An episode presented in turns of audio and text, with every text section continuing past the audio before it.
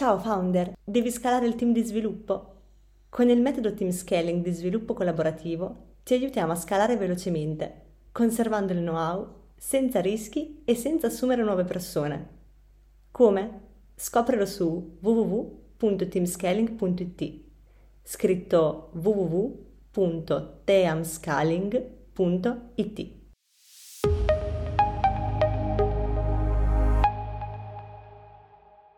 Benvenuti a tutti, benvenuti a questa puntata del City Lunch. Oggi parliamo di eh, formazione, quindi comunque crescita interna versus invece la ricerca di talenti all'esterno e quindi comunque l'outsourcing.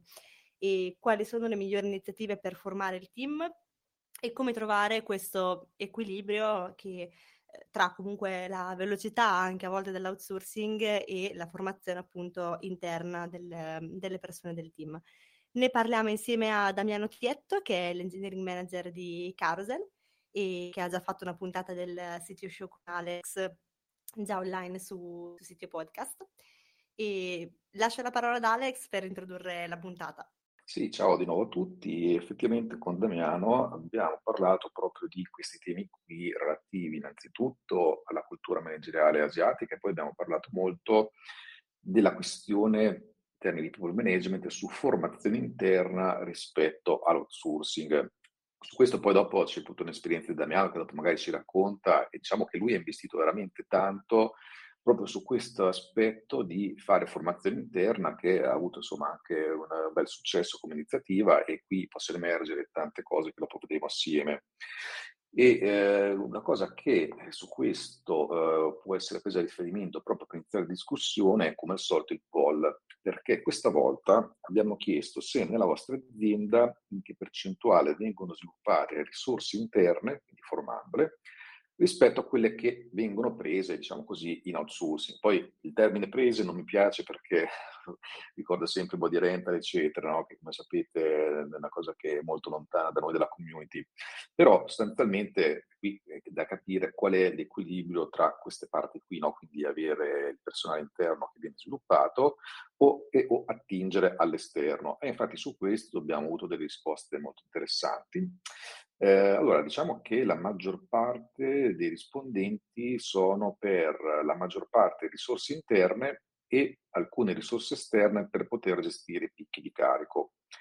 Abbiamo poi qualche risposta anche da chi invece le assume tutte internamente, perché, secondo la risposta, possono formarle secondo la cultura aziendale ed è meno rischioso che non assumerle esternamente e qualche risposta anche con un mix di risorse interne ed esterne. E qui le percentuali dipendono dal ruolo barra funzione aziendale. Quindi su questo vediamo qual è un po' la tendenza. Quindi c'è molta tendenza anche a collaborare, magari più per picchi. Non abbiamo avuto risposte invece per quanto riguarda il vero, ad esempio, metà interna, metà esterna come supporto, o avere solo risorse esterne perché non c'è il tempo di fare formazione. Ma intanto, tra l'altro, considerando un po' quello che è eh, il membro medio, tipicamente tutti hanno un team interno, magari prototipale, magari lo stesso CTO che è stato uno sviluppatore, ma poi essendo comunque il core business o quello che funziona nel core business, tipicamente c'è comunque almeno un minimo di team interno, questo per definizione. Quindi su queste risposte qui volevo intanto l'opinione di Damiano, poi dopo vediamo anche le varie cose che abbiamo discusso, perché poi qui ci colleghiamo anche a delle cose che stavamo vedendo prima in diretta proprio questa mattina nella community su, su delle cose correlate. Però intanto passo la parola a Damiano che ci racconta un po' la sua esperienza e cosa pensa poi di questo poll. Uh, sì, grazie. Uh, uh, buongiorno a tutti anche. allora, ma- magari brevemente sulla mia esperienza. Allora, io uh, ho passato, diciamo, metà della mia carriera uh, in, in, Taiwan, dove, dove, mi, dove, risiedo tuttora, quindi uh, in quanto a percentuali è, è destinato a, a, a, vincere la parte asiatica.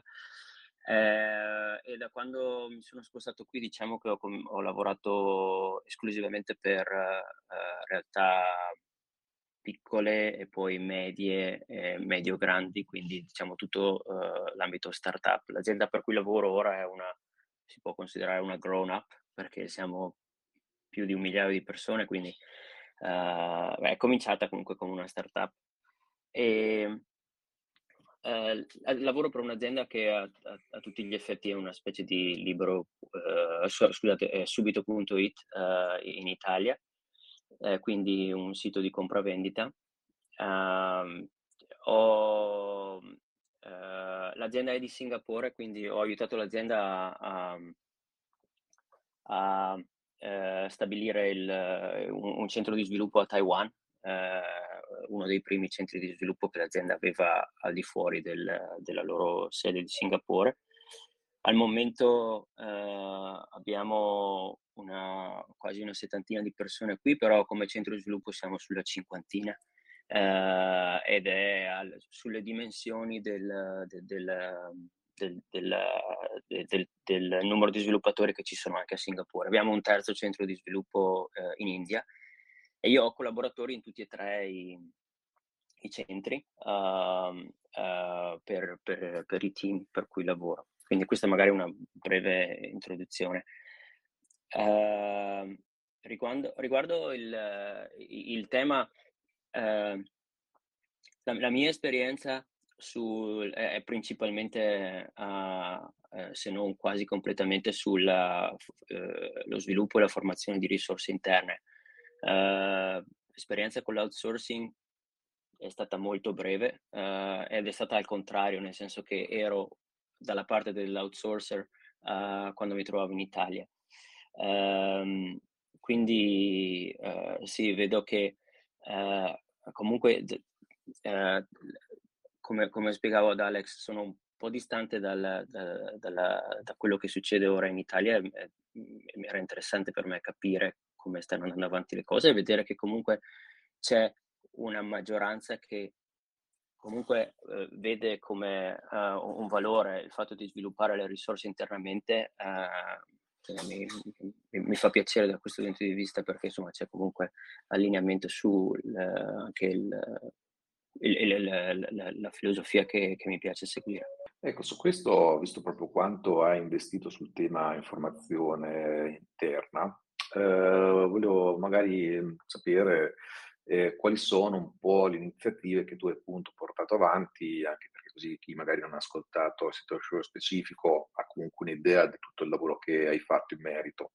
Ah, certo, allora eh, diciamo che la, come penso sia capitato un po' a tutti, uh, uh, ci sono state varie iniziative di mentoring, coaching per aiutare uh, gli sviluppatori nel loro um, processo di crescita, quindi definire dei, degli obiettivi per la crescita, anche, anche associati a delle, a delle, durate, nel senso quando, realisticamente quanto quanto pensano o quanto, quanto vorrebbero impiegare per, uh, per, passare di livello, per esempio per andare al, uh, al, ruolo successivo e stabilire con loro, aiutarli con, magari a, a, a, capire quanto realistico uh, quest- un obiettivo del genere possa essere e associare adesso anche delle, delle iniziative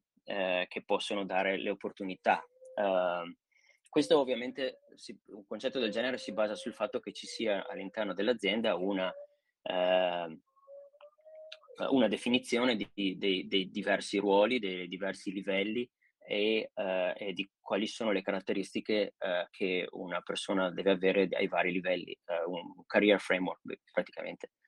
Um, una, una, delle, quindi questo penso che sia una cosa che uh, in un modo o nell'altro ci, ci, siamo passati un po' tutti. Una delle cose che mi sono trovato a fare nel, nel, in, in questa azienda era che in, in, un momento particolare mi sono trovato in una situazione in cui uh, c'erano due team con cui lavoravo che in entrambi i team c'era da un lato uno sviluppatore uh, che era, era, stato nel team per parecchio tempo e che aveva l'ambizione di diventare engineering manager e anche le, le, abbastanza, le qualità diciamo di base per poter ambire a questo, questo ruolo. E dall'altro la necessità in quei team di, di, appunto di trovare un, un engineering manager. Uh, e allora in, in, quel momento, parlando anche con un altro, uh, un altro manager, la situazione era più o meno allo stesso, al, allo stesso livello anche in un altro team. Quindi ho pensato di, di, di, di creare un programma che inizialmente avevamo chiamato Engineering Manager Academy. È un programma di tre mesi eh, strutturato per dare una formazione di base a, a, queste persone, ma anche per, da un lato, cercare di, per loro, di dargli le possibilità di eh, capire se appunto questo è un ruolo che fa per loro, perché il ruolo di engineering manager e il ruolo di sviluppatore sono due ruoli completamente diversi. Uh, per esempio nella nostra azienda ci sono uh, dual track, quindi uno può diventare uh, può raggiungere i livelli più alti come individual contributor, quindi come sviluppatore, oppure può raggiungere i livelli più alti come uh, people manager. Quindi è un, è, un, è un, cambio di ruolo, è un cambio di, eh, eh, anche di, di attività che, che, una persona deve fare e, e anche di skills che, che, una persona deve sviluppare. Uh, quindi abbiamo, ho creato questo programma e uh, l'idea, eh, l'idea, di fondo, o diciamo le caratteristiche fondamentali di questo programma erano, eh, sono, alcune sono abbastanza semplici, però eh, si sono rivelate poi fondamentali. Uno era creare uh, un, uh, una, una, cadenza regolare, quindi ogni settimana appuntamenti di un'ora, un'ora e mezza in cui ci si trova e la frequenza obbligatoria. Eh, ogni settimana si parla di un argomento diverso eh, e gli argomenti erano più o meno prestabiliti, eh, seguivano un, una certa uh, sequenza nel, fa- nel, nel, dare prima gli strumenti per uh, valutare se stessi, gli strumenti poi per valutare uh, lo stato del team e poi gli strumenti per collaborare con le altre persone, quindi con il, program, il product manager, piuttosto che con il proprio uh, manager piuttosto che con il business lead e così via. Uh, e infine uh, de- degli strumenti per capire magari come, come trasformare il team in un, in un team che fosse più performante, diciamo. Quindi questa, questa era come è strutturato. Quindi un elemento era la costanza, un, un, un, un argomento ogni settimana. Gli argomenti venivano trattati da varie persone, uh, uh, la maggior parte diciamo erano trattati da erano, eh, ero, eh, ospitavo, eh, scusate, le, ehm, li trattavo io, però alcuni ad esempio erano trattati dal, dal, CTO, alcuni erano trattati da altri engineering director come me, alcuni dal, dal, dalle risorse umane, quando si parlava ad esempio di ehm, avere eh, conversazioni sul, eh, sui salari o piuttosto sul, sulla crescita personale e così via. E poi l'altro elemento fondamentale era che il gruppo era molto piccolo, appunto il primo batch era di tre persone, il secondo quattro, il terzo cinque, comunque sempre gruppi eh, abbastanza piccoli. E eh, l'elemento successivo era che fondamentalmente quasi tutte uh, le sessioni non erano, uh, non, non, c'erano, non c'era tanto materiale, c'era del, del materiale da, da, da, uh, con cui magari confrontarsi, nel senso c'era un articolo da leggere piuttosto che un libro, piuttosto che sì, alcune di queste risorse, diciamo, eh, e delle domande che ognuno si doveva più o meno porre magari su, sull'argomento. E poi la sessione per sé era una discussione. E il fatto che il gruppo eh, fosse ristretto, ci si trovasse con costanza ogni settimana e che eh, ci fosse la possibilità di, per ognuno di, di, appunto condividere la propria opinione, perché la maggior parte del tempo veniva, par- usato, da, veniva usato dai partecipanti per parlare della, della, delle proprie opinioni. Eh, aiuta, aiutati, aiuta, aiuta, le persone a, a, a moltissimo a, a rafforzare eh, la, la, loro diciamo, convinzione o, o, il, o, o, il, modo in cui vogliono diventare, eh, vogliono essere dei manager, perché ognuno di noi, penso, è manager in un modo un, un po' diverso, uh, però quantomeno il confrontarsi con gli altri aiut- aiut- li aiuta, li ha, ho visto che li aiuta a crescere, li aiuta anche a, a capire magari o a trovare delle idee nuove, degli spunti differenti, ma soprattutto a, a, a, confrontare, a capire che, eh, che forse magari l'approccio che si stava scegliendo insomma, non è del tutto distante da quello che anche altri, eh, altri manager eh, avevano in mente. Um, quindi questi, questi erano gli elementi base. E, e, i risultati sono andati oltre le attese, nel senso che eh, c'è stata appunto partecipazione eh, e i, i, partecipanti erano particolarmente entusiasti, avevano fatto dei, dei, uh, dei, dei poll uh, al, uh, alla fine e, e, anche più avanti e, e, soprattutto si è creata una, una eh, una certa eh, eh, collaborazione tra i, tra i, i manager che poi è risultata molto utile per l'azienda perché noi, noi, siamo un'azienda che appunto abbiamo un prodotto uh, e, e la, i, i, nostri team sono distribuiti in, cui, in, un modo tale per cui ogni, ogni, ogni, team si occupa di una parte del prodotto uh, e, e, quindi sono, per come sono disegnati i team, per come sono strutturati i team, non, non, non dovrebbe, i team dovrebbero essere il più possibile autonomi. Però appunto capita che ci siano collaborazioni e eh, di solito il team cerca di dare priorità ai, ai propri obiettivi. Quindi rafforzare uh, la, la, sinergia che ci dovrà essere tra team uh, aiuta poi la, la, l'azienda ad essere più uh, insomma, più performante in, uh, a, a, a, medio e lungo termine perché appunto non, uh, gli interessi del, del, del singolo non vengono, non vengono, messi davanti agli interessi dell'azienda. Comunque vabbè, mi fermo un attimo, questa era, era un po' la mia esperienza e la parte che, che sono, insomma, per, per, che mi, di cui mi sono occupato negli ultimi, negli ultimi mesi. Adesso a livello aziendale stiamo pensando di come ampliare questo progetto a eh, non solo al, alla, alla, parte di engineering, perché abbiamo visto che molti degli argomenti trattati sono applicabili anche a persone che uh, gestiscono uh, team in, al- in, altre funzioni, quindi insomma sta andando abbastanza bene.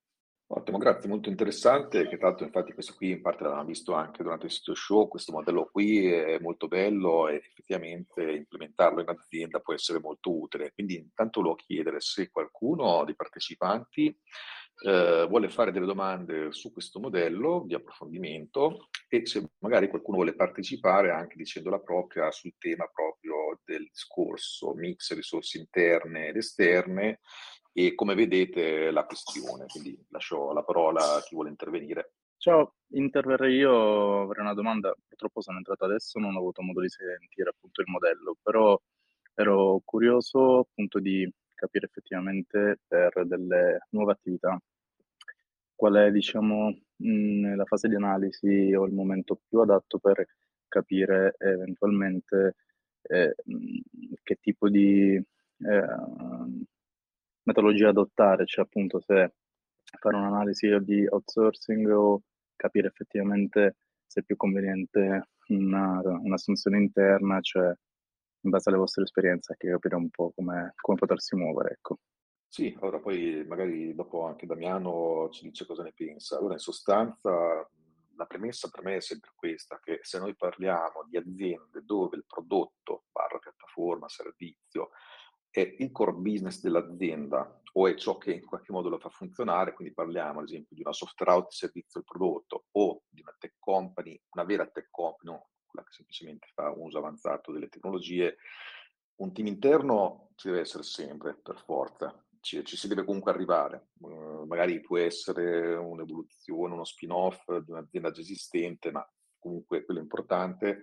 È che questo team sia valorizzato, sia fatta la formazione, eccetera. Dopo qui quello che eh, eventualmente si può eh, mettere assieme è comunque una collaborazione con l'esterno, ma per tanti motivi. Diciamo che ehm, io non sono né per il tutto interno per forza né per il tutto esterno per forza, ma di cercare di prendere i vantaggi di entrambi i modelli riducendone poi i rispettivi difetti.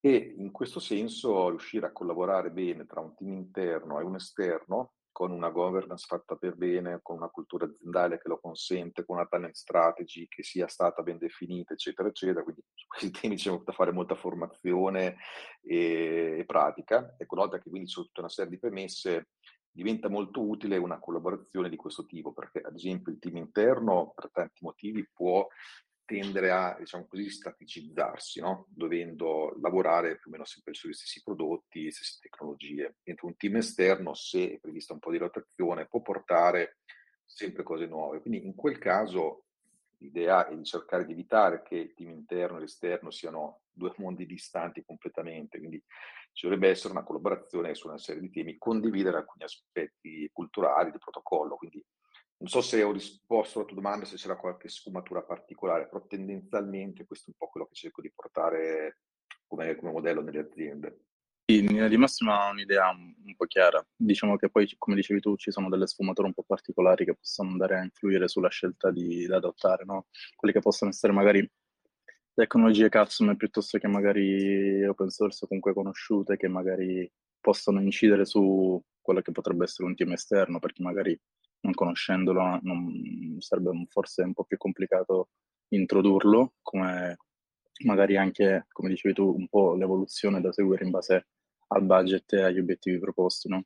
Esatto, poi diciamo che eh, se l'azienda ha nel tempo adottato tutta una serie di pratiche, ha impostato i processi in un certo modo, documenta come si deve, ci sono i test e così via, quindi tutta una serie di aspetti che io ho proprio, diciamo, formalizzato in un modello a sei dimensioni, allora dopo diventa molto molto più facile se gli esterni, insomma l'azienda che collabora a sua volta adotta quel metodo, collaborare diventa molto molto più facile.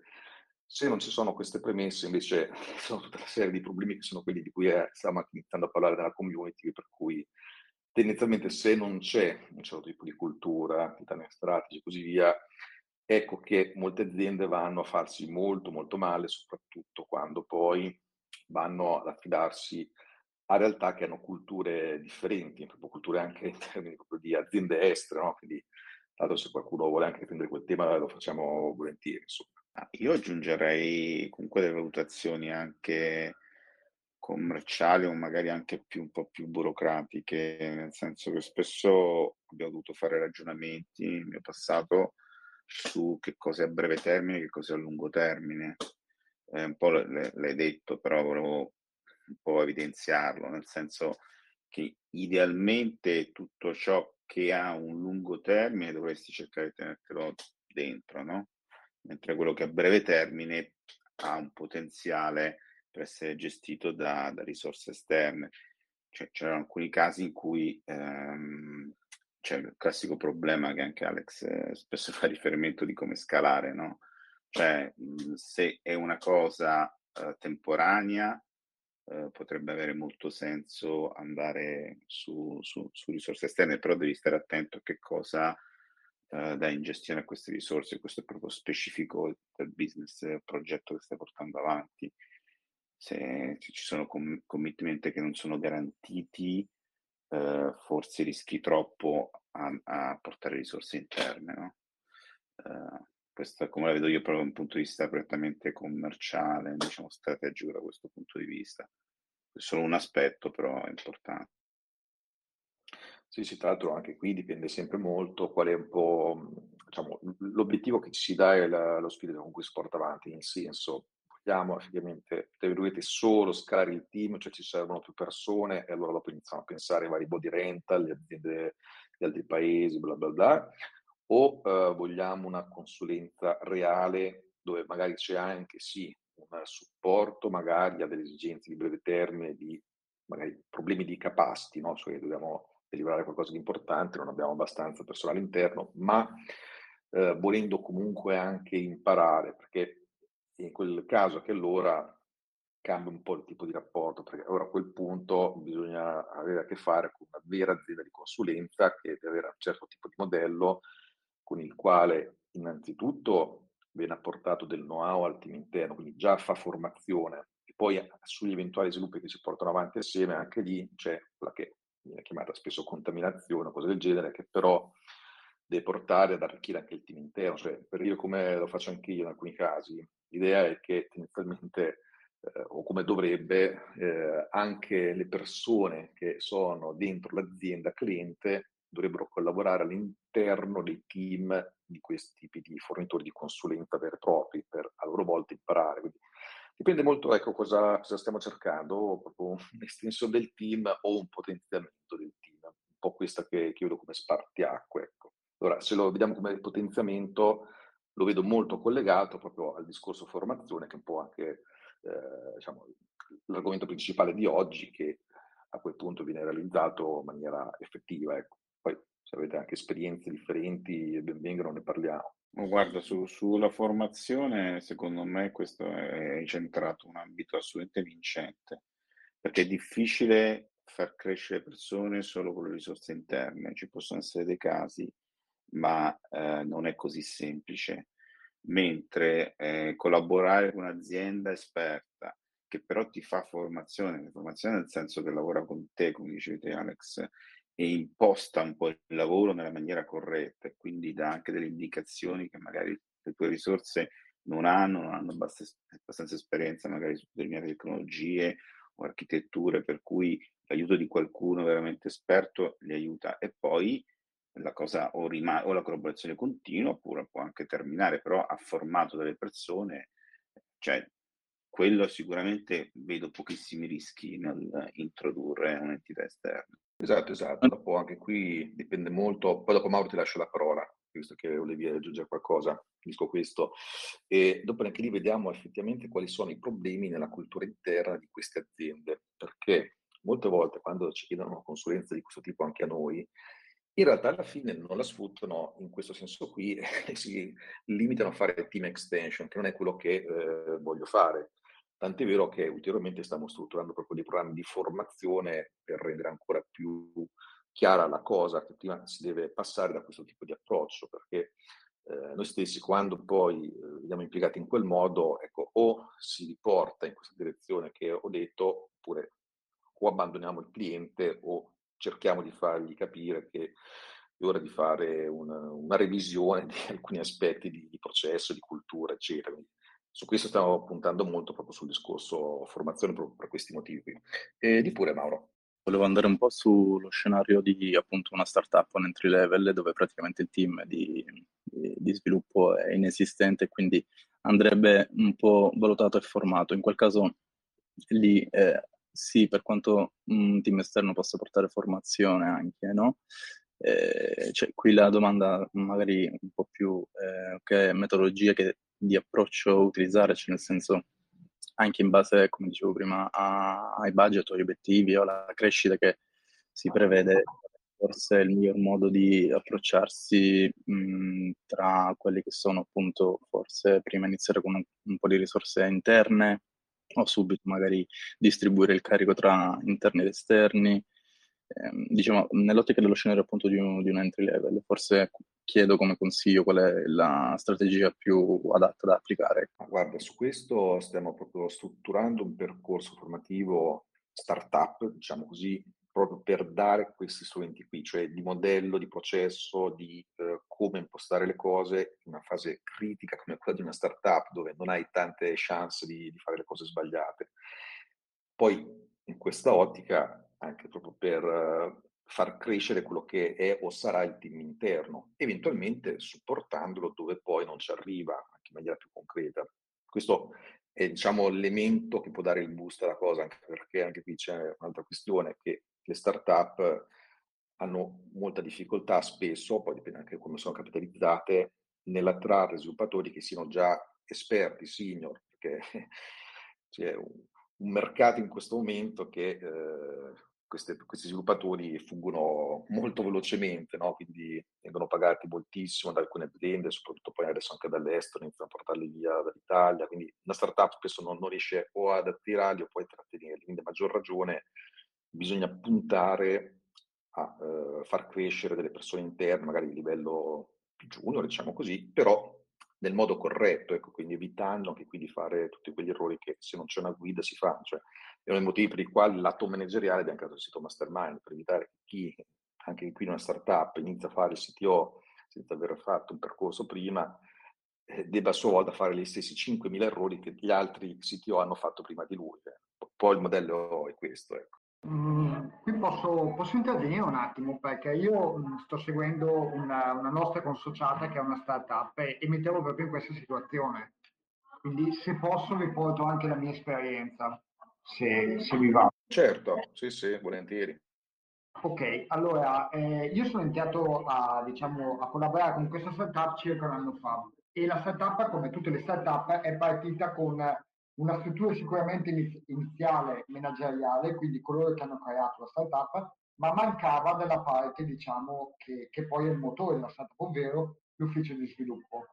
Come giustamente avete detto voi, eh, per una startup che tendenzialmente parte con risorse limitate e un'idea, investire in un team interno da subito, oltre che essere pericoloso, è anche oneroso. Quindi ho visto che tanti, e io stesso sono stato un fautore di questa politica, esternalizzano inizialmente il processo di, diciamo, di sviluppo anche del proprio prodotto interno, che può essere anche una porta iniziale. Comunque viene fatto esterno, eh, portando fuori il lavoro, quindi in outsourcing. Questo perché ovviamente eh, al di là del punto di vista puramente strategico, dove sostanzialmente eh, anche a livello di costi hai un abbattimento dei costi rispetto ad avere un team interno, eh, può andare bene inizialmente, quindi, quindi, in una fase iniziale. Poi convengo con voi che a un certo punto va fatto, va iniziata una determinata di switch off, ovvero eh, la startup deve, maturando nel proprio percorso, deve, eh, secondo me, inserire delle figure interne in azienda a vari livelli, quindi partendo dallo sviluppatore fino ad arrivare alla parte di project management, fino poi alla parte di CTO, eccetera, per poter diventare man mano autonoma nel percorso. La parte ester- esterna, quindi il fornitore che segue la startup, inizialmente diciamo se dovessi fare una, una percentuale può occupare un 90-95% del lavoro della startup in fase di sviluppo, man mano tende a scendere fino a che alla fine l'azienda esterna diventa sostanzialmente un, un fornitore, eh, quasi un consulente chiamato ad intervenire nel momento che si ha diciamo, l'esigenza di avere un polmone eh, integrativo eh, appunto per i vari problemi che voi avete detto. Aggiungo, una, aggiungo inoltre un'altra cosa. Per quanto riguarda il problema delle fuoriuscite delle persone dalle start-up, ma in, in, diciamo, anche dalle aziende normali, eh, soprattutto si sta vedendo in quest'ultimo periodo, eh, nasce da un fenomeno che è chiamato YOLO Economy, vabbè che qui chi vuole può andare diciamo, a studiare un po' il fenomeno, che vuole che sostanzialmente eh, i lavoratori eh, non, non, sono più attratti né dallo stipendio e, e, o quantomeno non solo dallo stipendio, neanche tantomeno dalla, diciamo, da quello che eh, rappresenta il welfare aziendale, ma hanno altri cluster oltre a quelli. E, questo porta eh, sicuramente eh, a porre un problema manageriale chi deve gestire queste persone. Nella fattispecie del, del caso, tante volte si ha che l'inserimento di una risorsa, se prima un, la vita media di uno sviluppatore era quantificata in 4-5 anni, attualmente si dice che la vita media di uno sviluppatore è, tenerlo più di due anni è, è, è, già un buon obiettivo. Per andare in, eh, diciamo, in aiuto a, questa, a questo problema, soprattutto alla parte più manageriale, quindi coloro che gestiscono poi anche diciamo, manager, eccetera, che segue la parte di, anche di, di contratti tra la risorsa e l'azienda. Ultimamente ho notato eh, che sostanzialmente stanno prendendo piede sempre più spesso dei patti di stabilità tra l'azienda e il dipendente, dove sostanzialmente l'azienda propone al dipendente una, una, uno stipendio, diciamo mille, facciamo per dire, e propone poi in aggiunta un, un, un, un bonus che viene, viene, visto proprio come un aumento di stipendio già in fase iniziale, che potrebbe essere 200 euro. Ora, nel patto di stabilità cosa si va a indicare? al di là di tutte le, le responsabilità tra dipendente e aziendale, viene anche stabilito che qualora il dipendente esca dall'azienda al prima che si raggiunga il termine del patto di stabilità, il dipendente deve restituire la quantità che l'azienda ha definito come bonus aggiuntiva al proprio stipendio. Questa, a differenza di quanto pensavo quando me ne hanno parlato inizialmente di queste procedure, che pensavo non essere, eh, diciamo, quantomeno legale nel mercato italiano, invece ho scoperto che oltre che essere legale nel mercato italiano, è adottato anche da aziende parastatali. Quindi eh, è diciamo un, un, metodo concettuale che viene utilizzato per cercare di stabilizzare il problema della YOLO economy e, e, sta avendo effetto. In alcune aziende dove ho visto e sto seguendo diciamo, i case story, questa cosa porta ad un, eh, ad un diciamo, blocco delle fuoriuscite delle persone. Ovviamente la persona può essere licenziata in caso di comportamenti che violano diciamo, le, le policy aziendali e allo stesso modo un dipendente può licenziarsi senza dover restituire nulla laddove eh, diciamo, l'azienda viola a sua volta le policy del, del, contratto. Quindi è un modo per andare diciamo, a, a come si può dire, a, a gestire questo problema. E eh, in, nel mondo del soprattutto delle startup questa potrebbe essere un, un, aiuto per tanti, io sono uno di quelli, si trovano a gestire diciamo, team che, che aumentano e diminuiscono nel, nel, nell'arraggio di, di, poco, di poco tempo. Mi collego soltanto sull'ultima, porta, per, sull'ultima parte. Per la parte di formazione, io penso che all'interno di un team di lavoro sia, almeno nel, nel campo informatico, la formazione rappresenta il must have che, che qualsiasi team deve avere. Essa si sviluppa in due modi. La prima è una formazione che viene fatta dalla risorsa in modo indipendente e chiunque ha fatto il lavoro dello sviluppatore lo sa, nel senso che eh, è normale che uno sviluppatore, ed è comunque normalmente accettato che uno sviluppatore faccia formazione al di fuori della, dell'orario di lavoro, ma l'azienda non può basarsi su quella formazione. E quindi è necessario stabilire proprio dei piani formativi, e mi è piaciuto molto quello che avete detto prima, eh, quando parlavate anche di un piano di crescita delle persone, in cui sostanzialmente viene stabilito un percorso che la persona deve fare all'interno di un'azienda. Quindi entra, diciamo, sviluppatore e nell'arco di 4-5 anni, secondo un piano di formazione e di aggiungimento di obiettivi,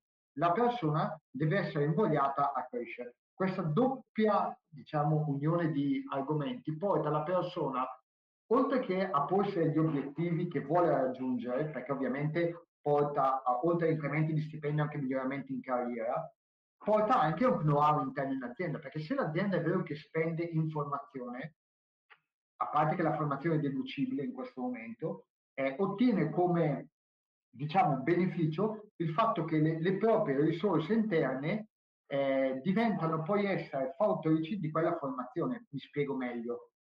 Se, una, se, uno sviluppatore fa un corso per sviluppare, che ne so, in C Sharp, faccio per dirne una, eh, è normale che farà sicuramente il corso interno in azienda di 20, 30, 40, 50 ore, 3 mesi, quelli che sia, ma poi quando, si, quando quello sviluppatore va a casa andrà avanti nella formazione nella maggior parte dei casi. Quindi l'azienda probabilmente ha investito 5 per fare quella formazione, ma in realtà quel 5 che ha investito diventa veramente un 8 perché il dipendente in modo autonomo, dato che ha scoperto magari un nuovo, un nuovo linguaggio di sviluppo, magari una nuova tecnologia, eccetera, a casa in, diciamo, in, in separata sede la porta avanti. E questo rappresenta un patto quasi non scritto tra azienda e dipendente. Io stesso quando ero, diciamo, io ho avuto una carriera tecnica, quindi sono partito da sviluppatore fino ad arrivare a essere CT, PM e poi CTO. E, è, è, comunque una cosa che chi entra nel nostro settore lo sa e porterà sempre avanti. Quindi, secondo me, state toccando un tema molto interessante e sicuramente non può essere tutto carico dell'azienda, ma deve esserci un rapporto di, eh, diciamo, anche non scritto tra, una, diciamo, un patto tra dipendente e azienda. Mi, mi fermo. Sì, grazie Mario. Ti aggiungo qualche bit eh, qua e là. Allora, ad esempio, per quanto riguarda quello che dicevi all'inizio sul percorso, magari una startup può partire con un fornitore, eh, è assolutamente anche la mia idea. Lì quello che io vedo che molte aziende si fregano è nella scelta del fornitore, perché molte, soprattutto quelle più eh, diciamo guidate da techpreneurs, cioè imprenditori tecnologici che però non sono tecnici, si rivolgono spesso ad agenzie o a team che non sono in grado di valutare e eh, in quel caso, nella maggior parte dei casi, quello che abbiamo notato sono dei veri e propri disastri. eh, quindi aver dovuto rifare tutto da capo, progetti che non finivano mai, quindi proprio lì sbagliare fornitore è un errore mortale, eh, avviene purtroppo molto spesso. Bisogna proprio scegliere quelli specifici che sono attrezzati per fare quel tipo di formazione che si diceva, per fare in modo che poi l'azienda si strutturi internamente, eccetera, eccetera. E da quel punto di vista, eh, non è che poi questo fornitore costi meno dei sviluppatori esterni in assoluto, è più efficiente quindi porta molta più esperienza e quindi riesce a costare di meno per quel motivo lì che riduce i tempi, porta quindi anche dei simili lavorati, delle pratiche, eccetera. Però poi tendenzialmente se noi guardiamo meramente la giornata uomo alla vecchia maniera, una, un'azienda di questo tipo costa a molto di più dell'equivalente come sviluppatore interno, che proprio considerando le ore attuali, perché poi sono gli stessi sviluppatori che costano molto anche a quelle aziende. Quindi questo qui è una cosa alla quale fare molta attenzione, proprio la scelta, su questo diamo proprio della, abbiamo dei consigli specifici per chi ne ha bisogno. Sul discorso IOLO e patto di stabilità, allora in qualche puntata del sito show abbiamo parlato anche proprio di, di IOLO, era stato citato in diverse salse. Allora, io sono un po' controcorrente su queste cose qui, nel senso che eh, le riconosco assolutamente, tutte queste cose qui, IOLO, eccetera, quindi sono assolutamente d'accordo. Ti dico però che nei numeri, eh, quindi facendo le ricerche con uh, diverse realtà, uh, dove c'è full remote, dove c'è una cultura molto trasparente, molto avanzata, pratiche di lavoro buone, eccetera, eccetera, tutte queste cose qui, eh, compreso anche il patto di stabilità, purtroppo riuscivano solo a mitigare un po' il fenomeno, perché in realtà molti comunque, anche se dicevano, ah, ho lavorato benissimo, la mia migliore esperienza di qua, di là, eccetera, poi molti cadono proprio sull'offerta classica molto più alta e se ne vanno, senza neanche chiedere controfferte, eccetera. Quindi la realtà è che in base a questi dati comunque molti sviluppatori alla fine alla moneta ci guardano, al di là di YOLO, eccetera, eccetera. Poi sì, sì, ripeto, sono tutti macro trend, ci sono, c'è chi fa anche questo tipo di scelte, ma purtroppo in questo contesto attuale molti sviluppatori sanno che da una parte è un fenomeno che potrebbe esaurirsi, quindi lo sfruttano finché c'è questa crescita eh, molto forte delle RAL delle offerte, cosa che comunque prima o poi doveva accadere perché in Italia veramente arretrati, cioè i sviluppatori italiani erano veramente sottopagati fino a qualche tempo fa. Dall'altra però appunto porta quel, quel fenomeno che dicevi anche tu, che adesso già avere due anni uno sviluppatore è grasso che cola, semplicemente purtroppo molte volte viene fuori da questo. Poi c'è da dire che sempre di più gli sviluppatori eh, mostrano una delle loro caratteristiche che è la curiosità, no? cioè molti comunque cambiano a prescindere proprio perché sono curiosi di vedere cose diverse, molti invece vediamo anche qui proprio dalle rilevazioni, da quello che facciamo per noi per i clienti, che poi cambiano perché in realtà rimangono delusi dall'azienda che magari gli aveva promesso Mario Monti, eh, poi invece viene fuori qualcosa di diverso. Oh, sta succedendo anche a diversi siti web, qualche giorno fa c'è stato un thread nella community dove molti lamentavano il fatto no, che erano stati attratti dalle sirene di, di, aziende che promettevano chissà che cosa, poi veniva fuori il contrario. Queste cose qui. Quindi allora, il discorso patto di stabilità, tra l'altro, è stato affrontato qualche giorno fa, ho visto su LinkedIn, l'aveva lanciato Federico Feroldi, che è anche lui della community, eh, lì sono venute fuori opinioni molto molto contrastanti. Molti sicuramente non avevano l'idea effettivamente che questo è uno strumento che c'è, è previsto, è legale. Io stesso l'ho utilizzato in diverse occasioni in passato, ma eh, anche lì comunque ha la funzione solo di mitigare purtroppo in una percentuale non, non, troppo elevata perché lo stesso, tutta una serie di motivazioni che poi spesso comunque erano quelle economiche, a prescindere, se ne andavano via lo stesso. Quindi, però eh, eh, sono d'accordo che è una cosa che, che, si può provare, in molti contesti è una cosa interessante. Quello che mh, mm, può funzionare è vederla al contrario, non dei soldi che devono essere restituiti, ma un premio che viene dato soltanto se, ad esempio, eh, scatto un ulteriore anno di anzianità in azienda. Quindi ti do un premio fedeltà, chiamiamolo così, più che patto di stabilità dove devi invece restituire il denaro. Questo qui è uno dei punti che ho visto nella discussione che su LinkedIn ha generato un po', un po di frizioni, perché è stato visto in quel verso lì. Eh, insomma, Mauro, se ti abbiamo dato qualche elemento, quindi insomma, per fare qualche ragionamento ulteriore, dici tu.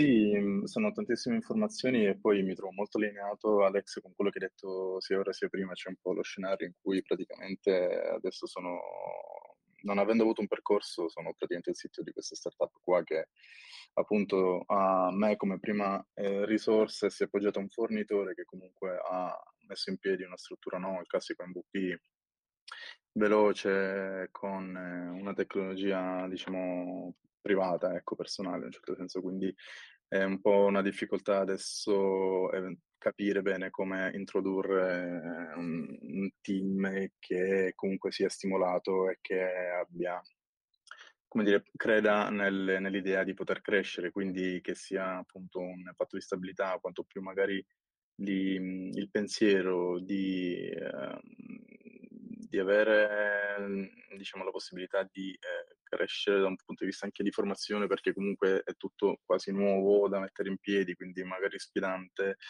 Forse tutto questo insieme di argomentazioni che abbiamo trattato potrebbe essere un buon eh, punto di partenza per capire effettivamente quale potrebbe essere la strada da, da adottare per, per diciamo, mettere, assumere magari qualcuno, prendere qualcuno che abbia anche quel, um, quello stimolo, no? appunto, ad evitare che vada via nell'arco di, di, quei, di, questi ormai famosi due anni, che nel caso forse di una startup potrebbe essere anche prima, poi dipende appunto come è strutturata. Ecco. Le startup, questo è un fenomeno che al di là dei discorsi economici, proprio per quello che ti dicevo prima sul fatto che molti sviluppatori sono curiosi, eh, diventa spesso ancora più eh, taxing, detto in inglese, nel senso che le startup tendono ad attirare proprio quel tipo di persone che si annoiano molto a fare tipo la manutenzione su progetti legacy, che quindi vogliono vedere sempre cose nuove, se non li metti a fare qualcosa di nuovo, di continuo, poi se ne vanno.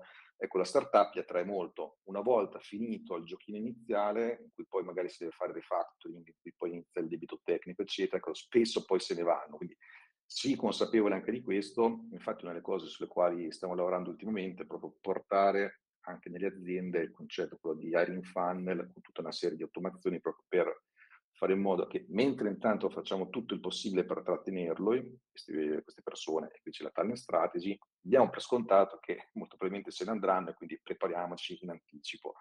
Quindi va, va, va vista anche in questo modo qua. Poi scusa Manuel, stai parlando anche tu, ti ho coperto. Eh, sono, sono, pienamente d'accordo con te Alex, soprattutto sulla, sulla parte che hai detto, l'ultima parte, quella del funnel, in quanto se una volta le aziende avevano come unico cliente, cioè come unico loro obiettivo soddisfare l'esigenza del cliente, attualmente il mercato non è più così. L'azienda ha due diversi obiettivi, soddisfare il cliente esterno e soddisfare il cliente interno. Il cliente interno è il dipendente, quindi non si può più semplicemente ragionare nell'ottica di dire io devo arrivare lì perché quello che il cliente si aspetta è quello, ma bisogna anche ragionare nell'ottica di dire io devo eh, creare un ambiente che sia attrattivo e quindi attragga clienti per la, per la mia attività, cioè per la mia attività di sviluppo, quindi dipendenti.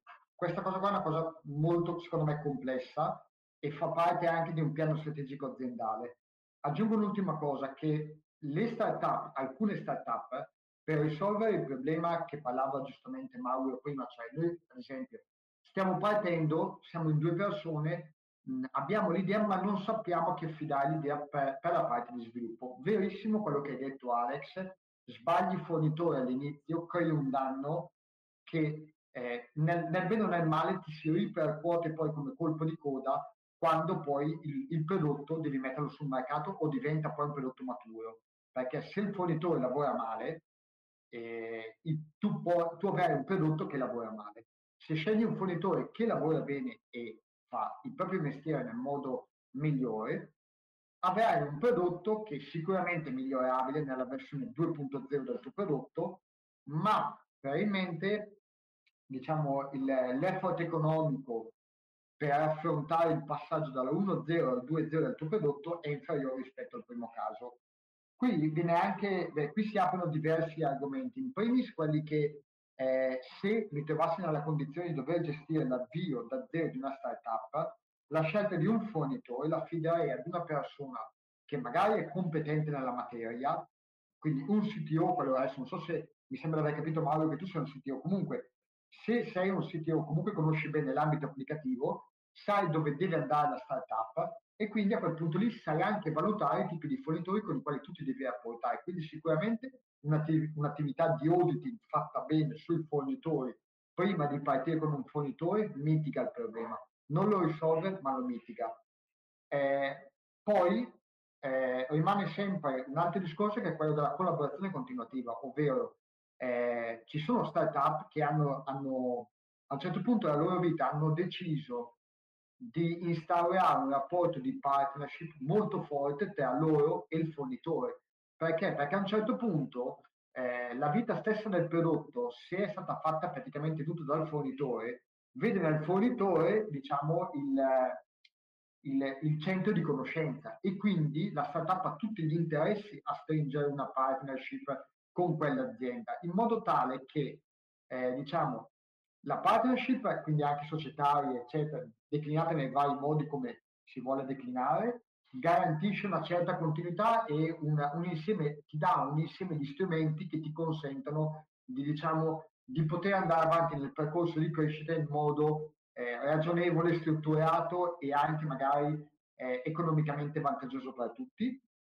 E alla seconda dal, te, dal, dal modo anche di avere, e questo è quello avevi ragione anche su questo Alex, la possibilità di avere un, un partner fidato esterno, quindi un qualcuno che sicuramente è legato a te, ma che ti fa anche formazione nel momento stesso, perché giustamente voi dice, dicevate, se io prendo uno sviluppatore, questo sviluppatore ha che, per quanto bello possa essere, avendo a che fare con, delle, con degli sviluppatori esterni, eh, hanno, hanno entrambi una crescita e quindi la formazione avviene anche, lavora, anche lavorando, perché ovviamente l'azienda esterna molto probabilmente non fa solo quello, ma magari fa anche fa, diciamo, attività di sviluppo su altri linguaggi, su altre tecnologie, eccetera. Per cui eh, la, la, la, startup ottiene un vantaggio anche qualitativo su quello che ricevi dal, dal, dal fornitore. Sì, esatto, tra l'altro poi dopo mi taccio, magari chiediamo anche a Damiano cosa ne pensa, anche sulla formazione. L'ultima cosa che volevo dire è che proprio, siccome molti dei miei clienti sono proprio software house, no? eh, anche di servizi, quindi quelli che fanno i progetti su commessa, eh, quello che devo dire in realtà è che la maggior parte di queste realtà purtroppo eh, ragionano molto male, lavorano molto male, nel senso che la tendenza è lasciare un cadavere dietro l'altro, cioè la maggior parte di queste realtà lavorano per singoli progetti barra clienti, poi per tanti motivi di delivery, di gestione del cliente, non fanno altro che cercare sempre nuovi clienti per sostituire quelli vecchi dove sono... Adesso non è che è sempre un palazzo in fiamme, chiaramente, però un po' c'è questa tendenza. Quindi assolutamente quella fase di audit di cui parlava Manuel è importante. Poi dici pure, Damiano, qual è la tua insomma, opinione anche su questo, anche sul discorso formazione, visto che ti abbiamo portato qua anche per questo.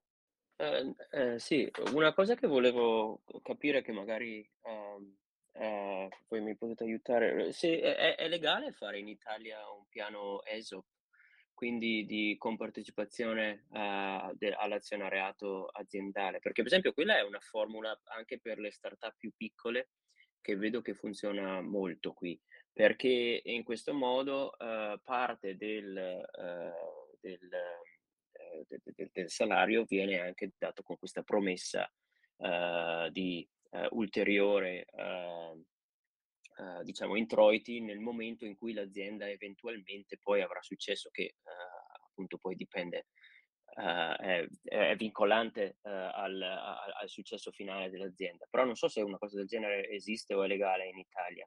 Sì è legale te lo confermo. Perché come ti dicevo prima eh, qualche giorno fa ero al PM Expo Roma, che è quello che aggiunge, diciamo, accumula tutti i project manager italiani, e lì hanno parlato appunto anche di questo argomento, e ci sono aziende parastatali che eh, applicano il patto di stabilità e peraltro è già stato messo in discussione, nel senso che se non sbaglio ci sono dei casi di, eh, come si dice, in cui il dipendente ha fatto un'avvertenza all'azienda sul patto di stabilità e i giudici hanno, hanno, hanno sentenziato in modo favorevole nei confronti dell'azienda, in quanto se eh, il, patto di, il, patto di, stabilità è un contratto alla fine, quindi se tu violi una, una, ehm, una clausola del contratto, tu sei obbligato a tecnicamente a, diciamo, a, super, a superare all'onere che quella, quella violazione ha portato. Inoltre, il patto di stabilità non viene imposto, ma viene, eh, diciamo, condiviso con, con, la, con, il dipendente. Il dipendente può anche decidere di dire no, io non lo voglio, no, io non voglio l'aumento, preferisco non averlo e, e quindi, eh, diciamo, non accettare. Però a quel punto lì è un altro discorso, perché mh, ti posso dire che se accettato il patto di stabilità è legale perché è una contrattazione tra due parti, quindi come un normale contratto di lavoro. Se, se, il patto di stabilità viene imposto al dipendente e il dipendente non ottiene un guadagno idoneo al, diciamo, a quello che gli viene proposto, allora è, diciamo che potresti incorrere in rischi, quindi sì. Tra l'altro, eh, io ho un amico che lui lavora in Thailandia e, e fa, fa, il PM in Thailandia per un'azienda italiana, quindi loro fondamentalmente appaltano, eh, loro l'azienda qua italiana appaltano i lavori in Thailandia ovviamente per il costo del lavoro eccetera. E una cosa che mi diceva questa persona è che in Thailandia il problema, uno dei più grossi problemi che hanno appunto è l'instabilità delle persone, cioè mi diceva ci sono situazioni in cui eh, una persona ti viene in ufficio per due o tre mesi, poi tu non la vedi più. Cioè, cose che magari qui in Italia sono impensabili, là accadono. E quindi eh, Th- la Thailandia da quel punto di vista lì si è già mossa prima dell'Italia in, diciamo, loro, loro non la chiamano di all economy, però mi diceva che eh, il fenomeno della fuoriuscita incontrollata dalle, delle, delle, risorse dal gruppo di lavoro è un fenomeno che loro da, da, da, da mo lo stanno affrontando e quindi forse sono anche più avanti di noi nella gestione. Eh, su questo, perlomeno sul, eh, diciamo, fuoriuscita di talenti, eh, da noi c'è stata, eh, da noi intendo eh, India, Singapore e Taiwan, che sono le, le, i, i, paesi con cui ho, ho, ho, diretta esperienza. C'è stata un'ondata incredibile eh, l'anno scorso e l'inizio di quest'anno, però si è, si è già placata dopo l'estate o verso l'estate. Ehm, però sì, comunque insomma, eh, tornando al, al, al discorso eh, sempre de, de, dei consigli che chiedeva, chiedeva, Mauro, quello potrebbe essere anche un, un'idea magari con i primi, eh, visto che i dipendenti potrebbero essere molto pochi per l'azienda, però con i primi potrebbe essere parte del, del, della motivazione per eh, aggregarsi ad una, ad una startup potrebbe essere questa, una, avere una compartecipazione nella startup. E poi eh, prima era stato detto anche del, ehm, della, della, responsabilità diretta, per quanto riguarda la formazione, la responsabilità diretta del, del, del, del singolo, so, sono pienamente d'accordo. Uh, non, non, c'è formazione che possa funzionare se non c'è la, la, la volontà e uh, l'intraprendenza del, singolo uh, alle spalle, perché non, altrimenti la formazione non avrebbe effetto, appunto deve essere eh, poi qualsiasi cosa venga fatta in azienda o eh, eh con formatori esterni deve essere, eh, ci deve essere una contribuzione eh, personale all'interno delle ore lavorative, all'esterno delle ore lavorative, ma ci deve essere comunque un sacco di lavoro fatto eh, al di fuori delle, delle, delle, ore effettive in cui poi viene, viene fatta formazione. Quello è, è l'ingrediente fondamentale altrimenti la, sì, la formazione non, non, serve, non serve a nulla.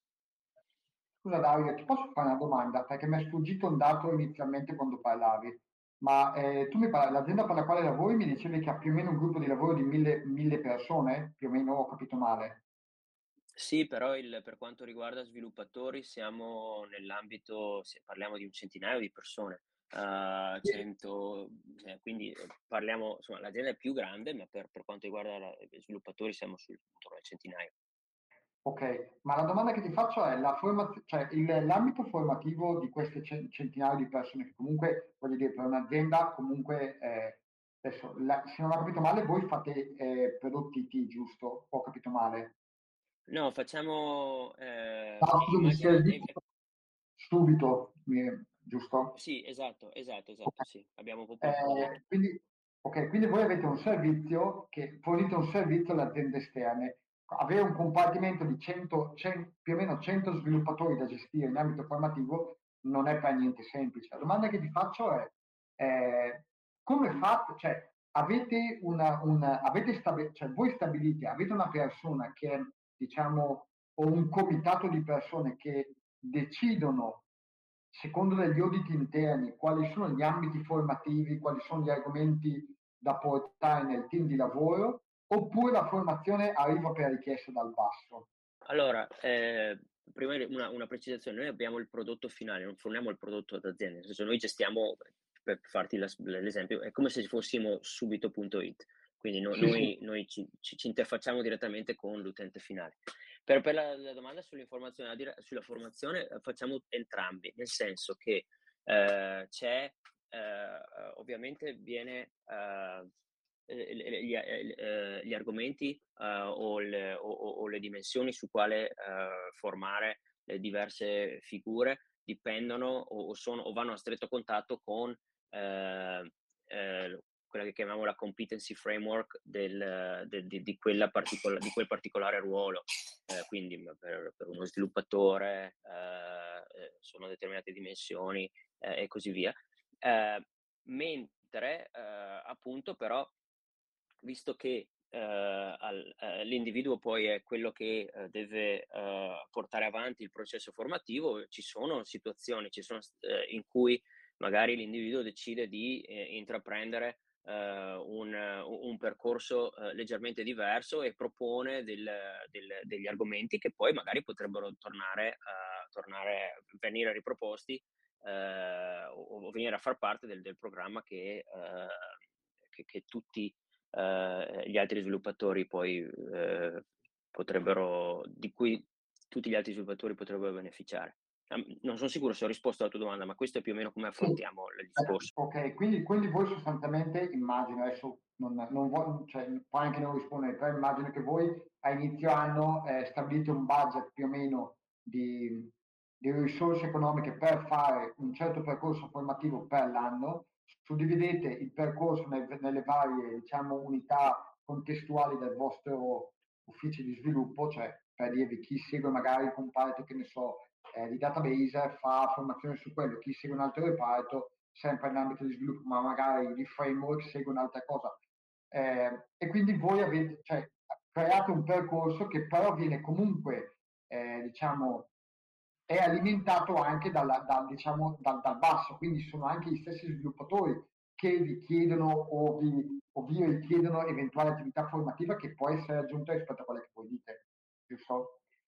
Sì, sì, esatto. Quindi abbiamo, abbiamo una, da un lato abbiamo del, forniamo delle piattaforme, per esempio eh, LinkedIn Learning eh, è gratis per tutti i dipendenti o, sì. eh, o, o altre, altre, cose.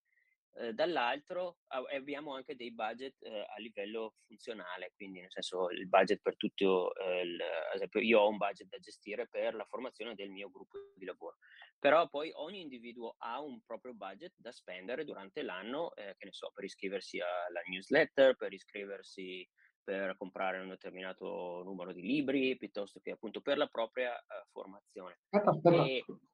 Eh, no, no, scusami, però mi, mi, mi, hai aperto un mondo, cioè voi definite un budget sulla persona per, per poter fare sì. questa attività?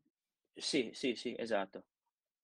Ognuno, ah. è, ovviamente però ci sono delle attività che, che vanno, esempio, non, eh, non, puoi usare il budget per uh, comprarti uh, i nuovi AirPods, Uh, a meno che non giustifichi che, che, ti possano aiutare nel lavoro, che vabbè, anche quello potrebbe essere un altro discorso perché abbiamo il budget per lavorare da casa, quindi magari gli AirPods, il pod...